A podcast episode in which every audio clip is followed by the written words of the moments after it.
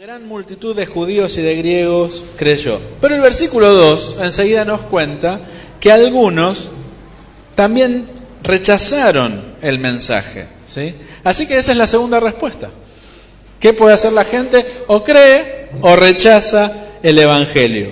Pero fíjate que incluso algunos no solamente rechazan el Evangelio, sino que dice el versículo 2, Dañaron los que no quisieron creer, dañaron el ánimo de los que no eran judíos y los asusaron contra los hermanos. ¿Sabes lo que es asusar?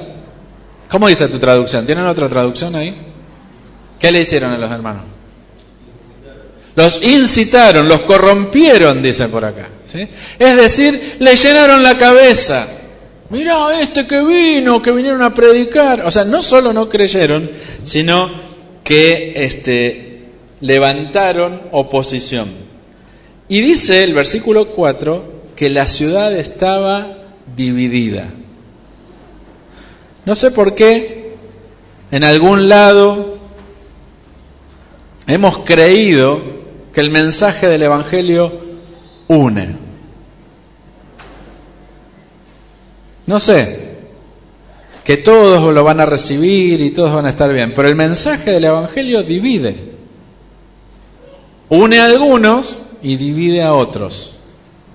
Y acá la ciudad entera estaba dividida. Había una grieta insalvable, profunda, entre los que creían y los que no creían. Así que no le inventamos los argentinos con la política, ¿no? Ya había estas cosas fuertes. Un un paréntesis para, de curiosidad nada más, que el versículo 4, que es el que estoy hablando, por eso hago el paréntesis acá, habla de los apóstoles. ¿De quién está hablando? De Pablo y Bernabé, que no eran de los doce, ¿sí? Eran otros apóstoles, porque en la iglesia primitiva tenían menos problemas para llamar a la gente apóstol que los que tenemos hoy en día. Porque eran mensajeros, eran enviados, era eso lo que quería decir. Eran los que fueron de parte de la iglesia, no más que eso. Así que Pablo y Bernabé son llamados apóstoles acá. Cierro el paréntesis y sigo. Dice el versículo 5 que la división era tan grande que los, los judíos, no judíos y los gobernantes que hicieron, se juntaron con la intención de hacerles daño a los apóstoles y apedrearlos. Yo no lo leí en el versículo 19, lo apedrean a Pablo, ¿no? Pero eso lo dejé para la semana que viene. Así que en otra ciudad fue el que lo apedrearon a Pablo, ¿sí? no en la misma. Eh, así que la violencia y la división era tan grande que decidieron apedrear a los apóstoles. Y los apóstoles cuando se enteraron, ¿qué hicieron? Se escaparon, se fueron, se fueron a otra región. Dice después que en Listra siguieron predicando, Dios seguía haciendo milagros. Y dice el versículo 11, otra reacción, dice, al ver la gente lo que Pablo había hecho, un milagro de sanidad, comenzó a gritar en lengua licaónica, es decir, la lengua de la región. Los dioses han bajado en forma de hombres y nos están visitando. Así que esta gente pudo creer en un milagro, pudo ver el milagro, pero se confundieron. En vez de mirar al Dios que hace los milagros, ¿en, quién se enfocaron? En los hombres, en Pablo y Bernabé. Y como Pablo y Bernabé andaban juntos, ellos los asociaron a dos dioses. ¿A, quiénes, ¿A qué dos dioses? Júpiter y Mercurio. ¿Tienen otra traducción de esos nombres? Zeus y Hermes, ¿sí? Porque depende si son griegos o romanos, la mitología que usan es el nombre de los dioses. Pero Júpiter o Zeus era el importante y Hermes o Mercurio era el correo. ¿sí? Vieron que el símbolo de Mercurio se utiliza muchas veces en, los correos. Entonces, Parece que Bernabé era como el, más sobrio, no sé, el más bautista, el más así parado, así serio. Y Pablo era el que hablaba y que venía y que decía. Entonces dijeron, claro, son dos dioses. ¿Sí? reconfundidos. En vez de creer en el mensaje, dijeron, mira, esa persona tiene poderes. Esa gente hace cosas extraordinarias. Así que ellos les tuvieron que aclarar que eran personas comunes y corrientes. Así que, ¿qué podemos esperar cuando compartimos a Jesús? Y alguna de estas respuestas. ¿Es obvio? Sí, pero a veces nos olvidamos. Porque cuando hemos conocido a Dios, como cantábamos recién, el Dios que está obrando en medio de las circunstancias más difíciles, se nos hace imposible pensar que haya gente que lo quiera rechazar. Pero sí, hay gente que no va a creer, que va a rechazar el Evangelio, que no lo va a aceptar, y por más que vos le insistas, va a decir que no. Así que hay gente que va a creer, hay gente que va a no creer, gente que no solo no va a creer, sino que se va a poner a incitar a otros que no crean esos cuentos. ¿Cómo vas a andar creyendo esas cosas vos que es una persona inteligente? Minar la autoridad. Y también va a pasar que algunos se confunde. Y nosotros eso también lo conocemos. El que va, la gente que va al cura sanador, la que va al pastor para que le ore, que le ore fulano, porque ese sí tiene poderes. No entendieron nada. A veces ni algunos de nosotros nos confundimos, ¿no? Pero eso dejémoslo entre paréntesis. Hablemos de los demás que suena más lindo. ¿sí? Ahora, esas son las respuestas. Y esas respuestas no dependen ni de vos ni de mí. ¿Qué es lo que depende de vos y de mí?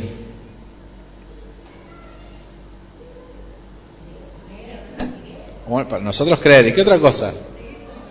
Seguir compartiendo. Lo que vos y yo tenemos que hacer es compartir a Jesús. No compartir a la iglesia bautista de Martín Coronado. No compartir la tarde de juegos. No compartir a Jorge y Vivi. No compartir a David Yamila o a cualquiera otro de los líderes. O de los hermanos que vos te bendice. Es compartir a Jesús. Compartir lo que Jesús hace. Compartir quién es Él. Cómo se muestra en tu vida. Como hablamos la semana pasada, ¿sí? Hablar de lo que está dentro nuestro y lo que Dios está haciendo en nosotros. Compartirlo. De eso se trata. Y si la gente cree, gloria a Dios. Y si no cree, qué pena. Yo no te digo, bueno, no creyó, no le compartas más. Seguí compartiéndole. Pero no es tu responsabilidad, no es mi responsabilidad que la gente crea. Dios da libertad a que cada uno responda. Lo que nosotros tenemos es la responsabilidad de compartir. Eso somos, o esa es nuestra responsabilidad delante del Señor. El apóstol Pablo en Romanos 10 escribió, ¿cómo creerán en aquel de quien no han oído? ¿Cómo van a creer si vos y yo no compartimos? La palabra que el Señor nos dio para este año es que hay mucho pueblo en esta ciudad. ¡Qué bien, Señor! Gloria a Dios. Espero que alguna vez vengan el domingo. Le vamos a poner una ficha más grande para que vean el horario. No, tenemos que compartir. Compartir de lo que Jesús está haciendo en nosotros. Está bien, no queremos ser pesados. ¿Vieron que no hay nada más pesado que los testigos de Jehová tocándote el timbre, ¿no? Te tocan y vos decís, oh. si ya tienen testigos, ¿para qué vamos a ir a declarar a la comisaría? ¿No? Ya está. Que no molesten. Entonces nosotros no queremos ser como ellos. Ok, no seamos como ellos. Ahora, ¿vieron esas abuelas que andan con sus nietos, o mejor dicho, que andan con las fotos de sus nietos y los videos de sus nietos, ¿qué hacen? Vos estás hablando de qué lindo Dios, te dice, ay, vio mi nieto. ¿Sí? ¿Está mal eso? No, es re lindo porque están compartiendo la experiencia de su vida. Si Jesús está en nuestra vida, ¿por qué no compartimos un poquito más de Él? Está bien, no es lo mismo la foto del nieto que hablar de una experiencia con Dios. Así que yo no te digo, bueno, qué lindo día. Sí, porque Dios lo hizo. Porque la gente te va a decir, sí, háblale a mi mano. ¿sí? Te va a ignorar. Pero cuando vos estás contando, me pasaba esto, tenía esta angustia y oré y le pedí a Dios, contalo. No que en ese momento decís, bueno, porque hay un, Dios tiene un plan maravilloso para tu vida. Él murió en la No, no, no es el momento. Pero si tenés una relación, tenés que compartir lo que es importante para vos. Capaz tenemos que trabajar para que sea más importante para nosotros nuestra relación con Jesús. Orar más, conocerlo más, no sé. Ahora, no te desanimes con las respuestas, porque a veces dejamos de compartir porque la gente nos dice que no. ¿Les ha pasado que lo llaman para ofrecerle una línea? A mí me llaman de Movistar porque no tengo Movistar. ¿Sí? ¿Han recibido esas llamadas? Y, y, vos decís, no, mira, no me interesa. No quiere ahorrar un 40%, bueno, nunca es un 5, ¿no? No quiere tener un descuento, no, no quiero. ¿Cómo que no quiere? Y ahí es cuando le cortamos o antes, no sé, depende del el, humor de cada uno, ¿sí? Entonces, hay gente, ellos, ellos sí pueden creer que le decimos que no, ¿sí? Porque trabajan de eso y están acostumbrados a escucharlo. Pero a veces a uno no le cuesta pensar por qué alguien le diría que no a la fe. No te desanimes. Si dicen que no, bueno, aprendamos de los telemarketers y volvemos a probar más adelante. No tan pesados, por favor. Hay respuestas. La gente responde como quiere, cuando quiere. No es tu responsabilidad cuál es la respuesta, a diferencia de esas pobres personas que tienen que mostrar los resultados, ¿no?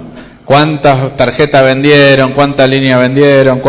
Nosotros no tenemos que hacer nada más que compartir. No importa el resultado. Ahora, ¿cómo compartir? Vamos a pasar de vuelta por la historia, que es lo segundo que quería hacer de pensar. Dice el versículo 1 en mi traducción que era tal la convicción con que Pablo y Bernabé hablaban que una gran multitud de judíos y de griegos creyó. Otras traducciones dicen que hablaban con poder. Otros dicen simplemente hablaban de tal manera. ¿sí? Y no dice cuál era esa manera. Pero había algo en la manera de hablar que era pasión, que era contagioso, que animaba. Y Lucas, cuando lo cuenta, dice que eso fue una de las razones que hablaban. Y yo me preguntaba, ¿cómo hablamos vos y yo de Jesús? ¿Con vergüenza? ¿Con poder? ¿Con timidez? ¿Disimulando? ¿Y por qué hablamos así? O si no hablamos de Él nunca, ¿por qué? Igual, por muy apasionada que haya sido la convicción, la comunicación, la predicación, algunos no creyeron. Así que no te estoy diciendo si no se convierten es porque no fuiste apasionado. Pero ¿cómo cambia una buena noticia compartida con alegría y una buena noticia compartida con tristeza?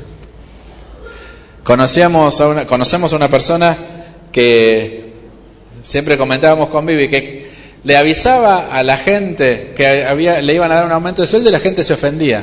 Ahora, hay que comunicar de alguna manera para que la gente se ofenda porque le dieron un aumento de sueldo. Pero se enojaban, serían, ¿sí? Porque no tenían esa gracia, esa persona no tenía esa gracia para comunicar. Y después había que salir, no, mirá, es, es una buena noticia, ¿sí?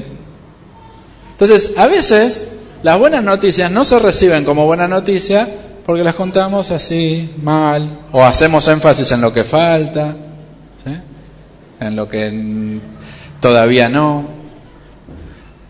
Una primera cosa, una primera clave de algunas que hay en este pasaje, es que tenemos que compartir apasionadamente.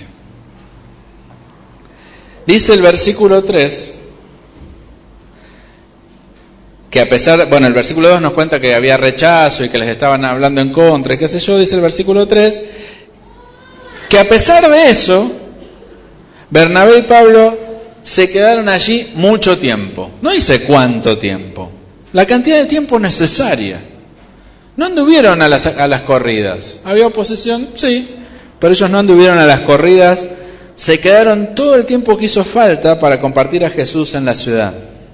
Y dice que lo que hacían era, hablaban sin ningún temor y confiados en el Señor, que por su bondad y misericordia les concedió hacer milagros y prodigios. Hablaban.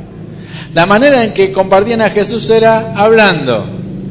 Vos y yo podemos hablar. Estoy hablando, así que yo no cuento. ¿Ustedes pueden hablar? Hay que hablar de Jesús. ¿Cómo vas a compartirlo? Hablando hablando. ¿Con qué actitud? Con valentía, sin temor, confiados en el Señor. Y dice que lo que hablaban era la palabra de gracia. En esta traducción dice que por su bondad y misericordia, pero ¿vos tenés Reina Valera 60 por ahí? ¿Qué dice? Hablaban con él, el versículo.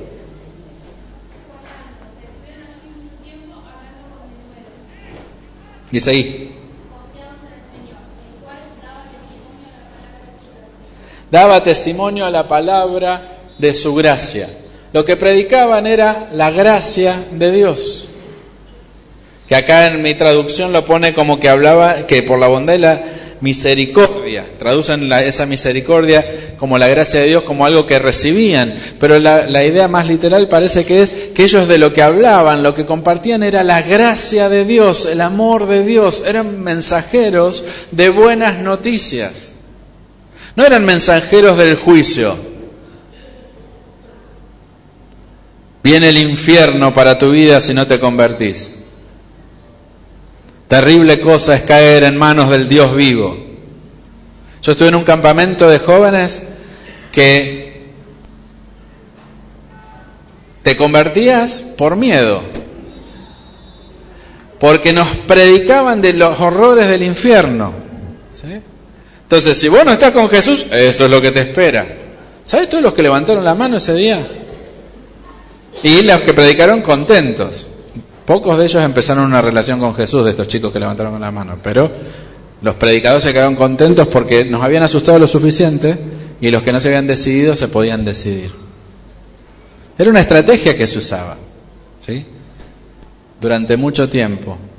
Pero acá lo que nos dice el texto es que lo que predicaban era la gracia, el amor incondicional de Dios. Dios nos conoce mejor que vos y yo. Conoce cómo somos y conoce nuestros disimulos, lo que nos hacemos, le hacemos creer a los demás y que no somos. Y así todo nos ama. A veces nosotros disimulamos porque pensamos que si la gente nos conociera como de verdad somos, no nos querría, no nos amaría. Entonces nos ponemos una careta y nos hacemos, nos disfrazamos de algo para que la gente nos acepte. Pero ese no es el mensaje del Evangelio. El mensaje del Evangelio es que Dios nos ama como somos. No cambiamos para que Dios nos ame.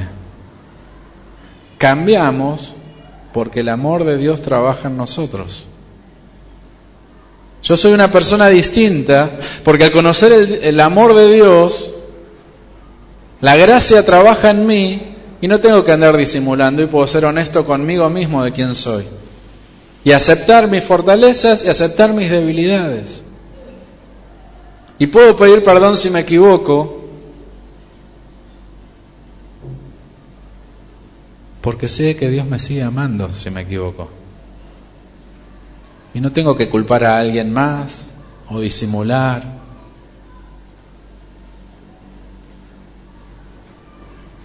Vos y yo necesitamos redescubrir la gracia de Dios primero en nosotros.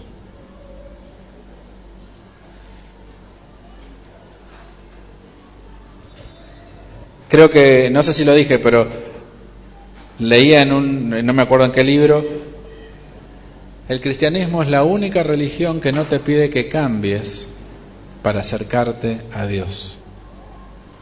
Todas las demás religiones te piden un montón de cosas para que vos seas apto a acercarte a su deidad. Pero el Dios de la Biblia no te pide que vos cambies antes de tener una relación. Te acepta como sos. Y todos los cambios que vos y yo tenemos que hacer en santidad son el resultado de ser aceptados y de ser amados. No cambiamos para ver si Dios nos ama, cambiamos porque Dios ya nos ama y nos lo muestra. Así que el enfoque era la predicación, en la predicación era la gracia de Dios. Así que la primera clave era compartir apasionadamente, la segunda clave es compartir a Jesús todo el tiempo que sea necesario, enfocados en la gracia de Dios y no en el juicio. Y dice el pasaje que ese anuncio oral era acompañado por acciones sobrenaturales de Dios por prodigios, por maravillas. Y algo parecido pasa en Listra. Dice el versículo 8 que en Listra había un, hombre lisiado de nacimiento. Y dice el versículo 9 que Pablo lo vio a los ojos y comprendió que tenía fe para ser sanado. Y Lucas no nos dice que vio Pablo. Tenía una flechita, el lisiado. Tenía una cara así, estaba metido en la predicación. ¿Qué habrá visto Pablo? No sabemos. Lo que aprendemos y que Lucas nos, dice, nos hace ver acá es que Pablo utilizó el don que llamamos discernimiento. Se dio cuenta de algo que es interior. Porque, ¿cuál es la cara de fe? O sea, ¿cómo te das cuenta que esa persona tiene fe? A ojos naturales no hay manera. Yo me acuerdo que cuando era adolescente, casi preadolescente, tenía un pastor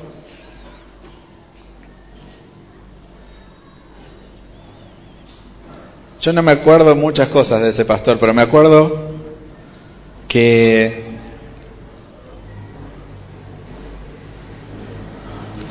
pedía perdón porque se había comprado un traje, ¿sí? porque un traje es algo caro. Entonces, un domingo a la mañana se pasó todo el sermón pidiendo perdón porque había comprado un traje, que lo necesitaba. Ese tipo de cosas, ¿no? Así que mucho yo no conectaba con su mensaje, eso estoy tratando de decir, porque era como no, no me hablaba a mi vida, no me desafiaba. Y yo me acuerdo que una vez hice la prueba de mirarlo fijo todo el sermón. Así. Imagínense el nivel de espiritualidad que, que, tenía para los 12 años, ¿no? Estaba así en el tercer cielo. Y lo miraba así. Y el pero yo estaba pensando o sea, pongo mi cara y estaba en cualquier lado. Mi objetivo era prestarle la cara. Y el pastor compró. Qué bien que estuviste en el mensaje hoy. ¿Cómo me prestaste atención?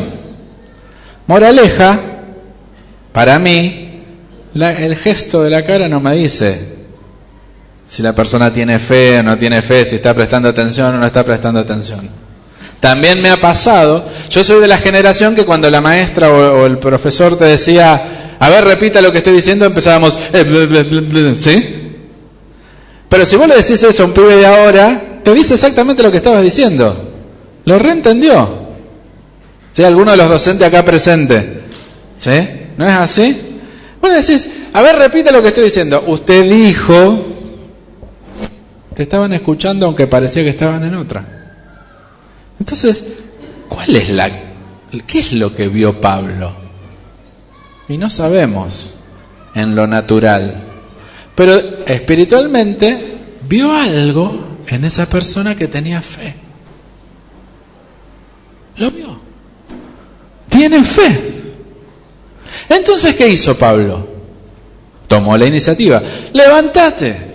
Y la persona se paró y salió a los saltos.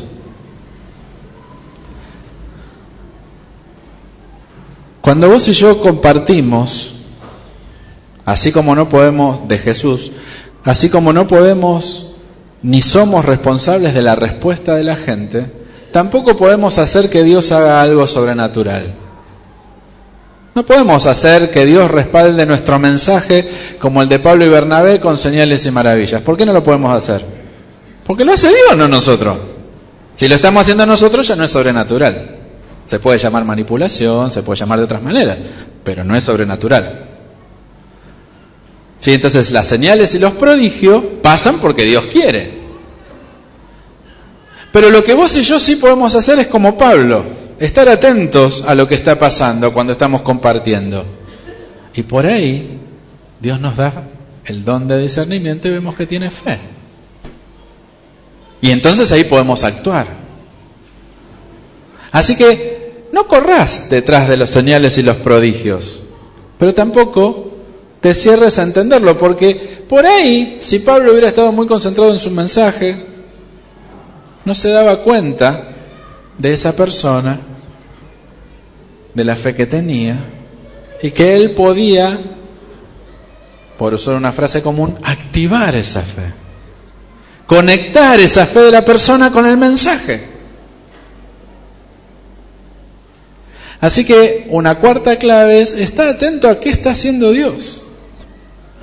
Un pastor que fue nuestro consejero en una etapa de nuestra vida, él eh, yo lo veía, lo acompañamos en, un tiempo que él estaba aconsejando gente. Y entonces él me dice, lo que pasa es que yo escucho con un oído a la persona y con el otro estoy escuchando a Dios. Que era su manera de decir, presto atención a las palabras de la gente, pero presto atención si Dios me indica algo. ¿Qué tengo que hacer? ¿Qué tengo que decir? ¿Qué tengo que callar? Así que Vos compartís a Jesús dispuesto a que Dios haga lo que quiera. Y está listo para hacer tu parte si Dios quiere hacer algo, involucrarte. En el caso de las señales y prodigios en Iconio no se nos dice si ellos hicieron algo. Pero en el caso de Listra, Pablo tuvo que tomar intervención, tomar la iniciativa. Ahí viene cuando se confunden, y entonces en el versículo 15 hasta el 17 eh, tenemos el mensaje que ellos predican, que también nos habla de cómo compartir. Pablo, dice, Pablo y Bernabé dicen que son personas comunes y corrientes, que anuncian al Dios de la vida, que es creador de todo, un Dios que permitió que anduvieras como quisieras, ah, pero aún sin creerle, Él te da bienes. ¿sí? Dice el versículo 16, Dios permitió que la gente anduviera por sus propios caminos, aunque no dejó de manifestar su poder al enviar toda clase de bienes.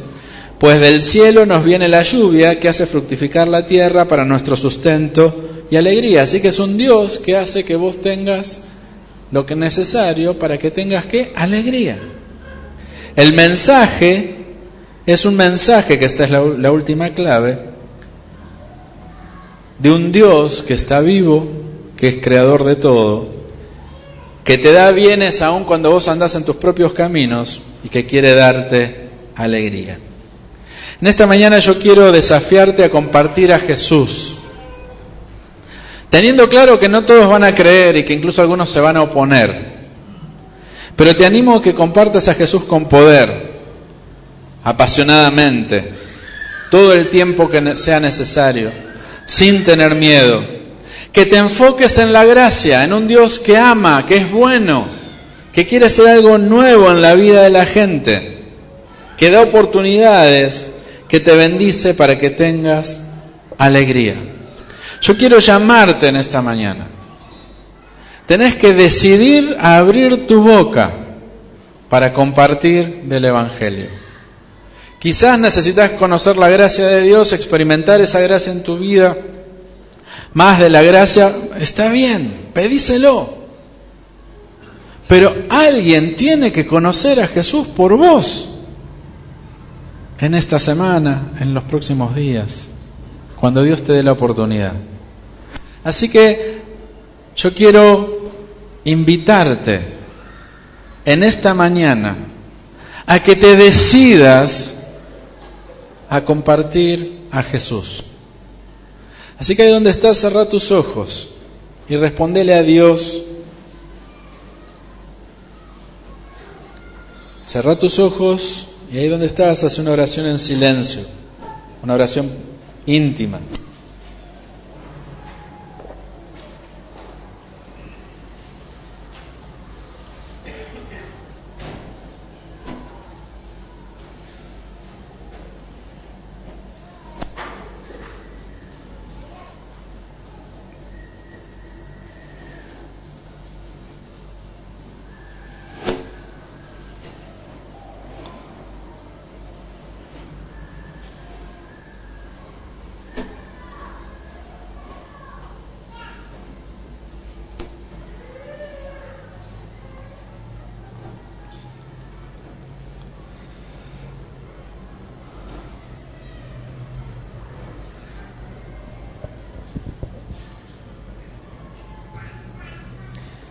Pablo escribió, ¿cómo van a invocar a Dios si no han creído en Él?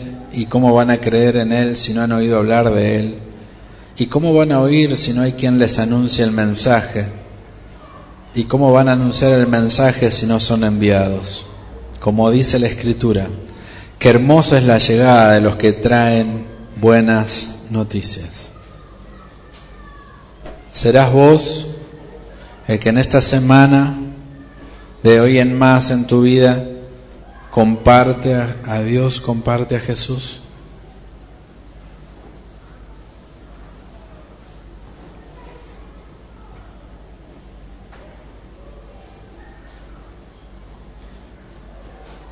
Esto es, no es un llamado especial, es la identidad de cada cristiano. El hecho de ser un discípulo es compartir a Jesús. Pero te estoy invitando a que te decidas porque a veces descuidamos esa responsabilidad.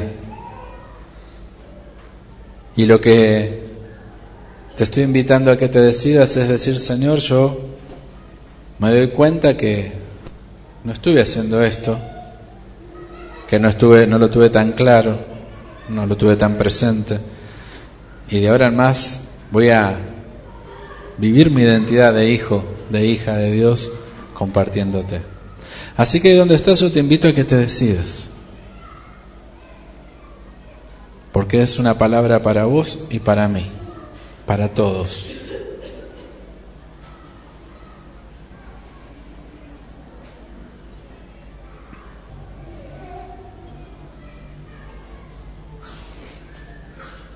Si vos estás tomando esta palabra para ponerla en práctica, Te pido que me hagas una seña con la mano.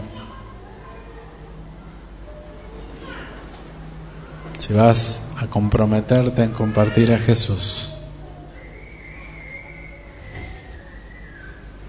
Nadie está mirando, todos cierran los ojos. ¿Quién más? Pueden bajar la mano. ¿Quién más?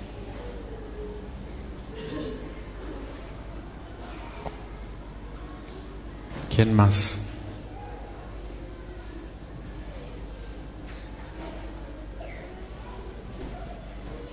¿Quién más?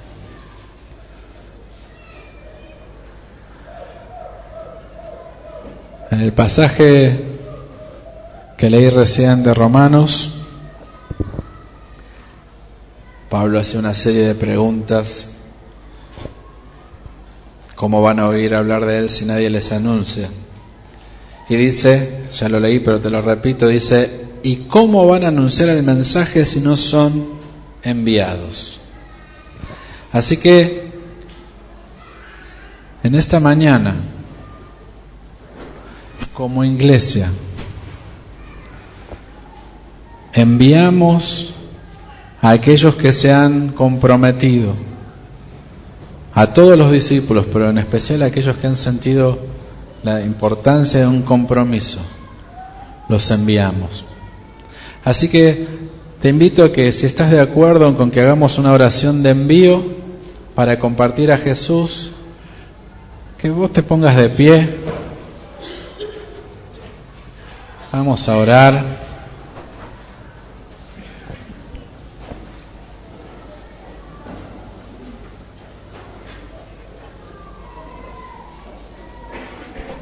Señor, en esta mañana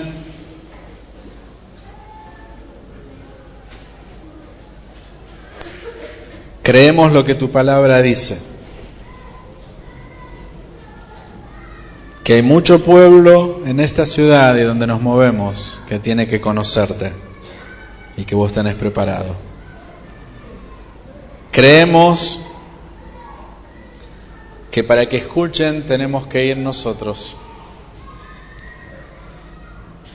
Y creemos que para anunciar el mensaje con autoridad tenemos que alinearnos con vos y como dice el pasaje, ser enviados. Por eso, Señor, como iglesia, enviamos mensajeros, voceros que te dan a conocer, que comparten a Jesús donde están en medio de la vida cotidiana, en medio de las circunstancias buenas y malas, comparten a Jesús y comparten tu amor, tu gracia y tu poder. Señor, como iglesia, como discípulos, sabemos que hemos sido enviados para formar discípulos y asumimos esta verdad. Por eso, Señor, envíanos envíanos, envíanos, aquí estamos. Envía, Señor, hombres y mujeres que vayan a hablar de Jesús, para que tu reino se extienda, para que muchos pasen de muerte a vida. Oramos en el nombre de Jesús. Amén. Dale un abrazo, un beso al hermano, a la hermana que tenés cerca.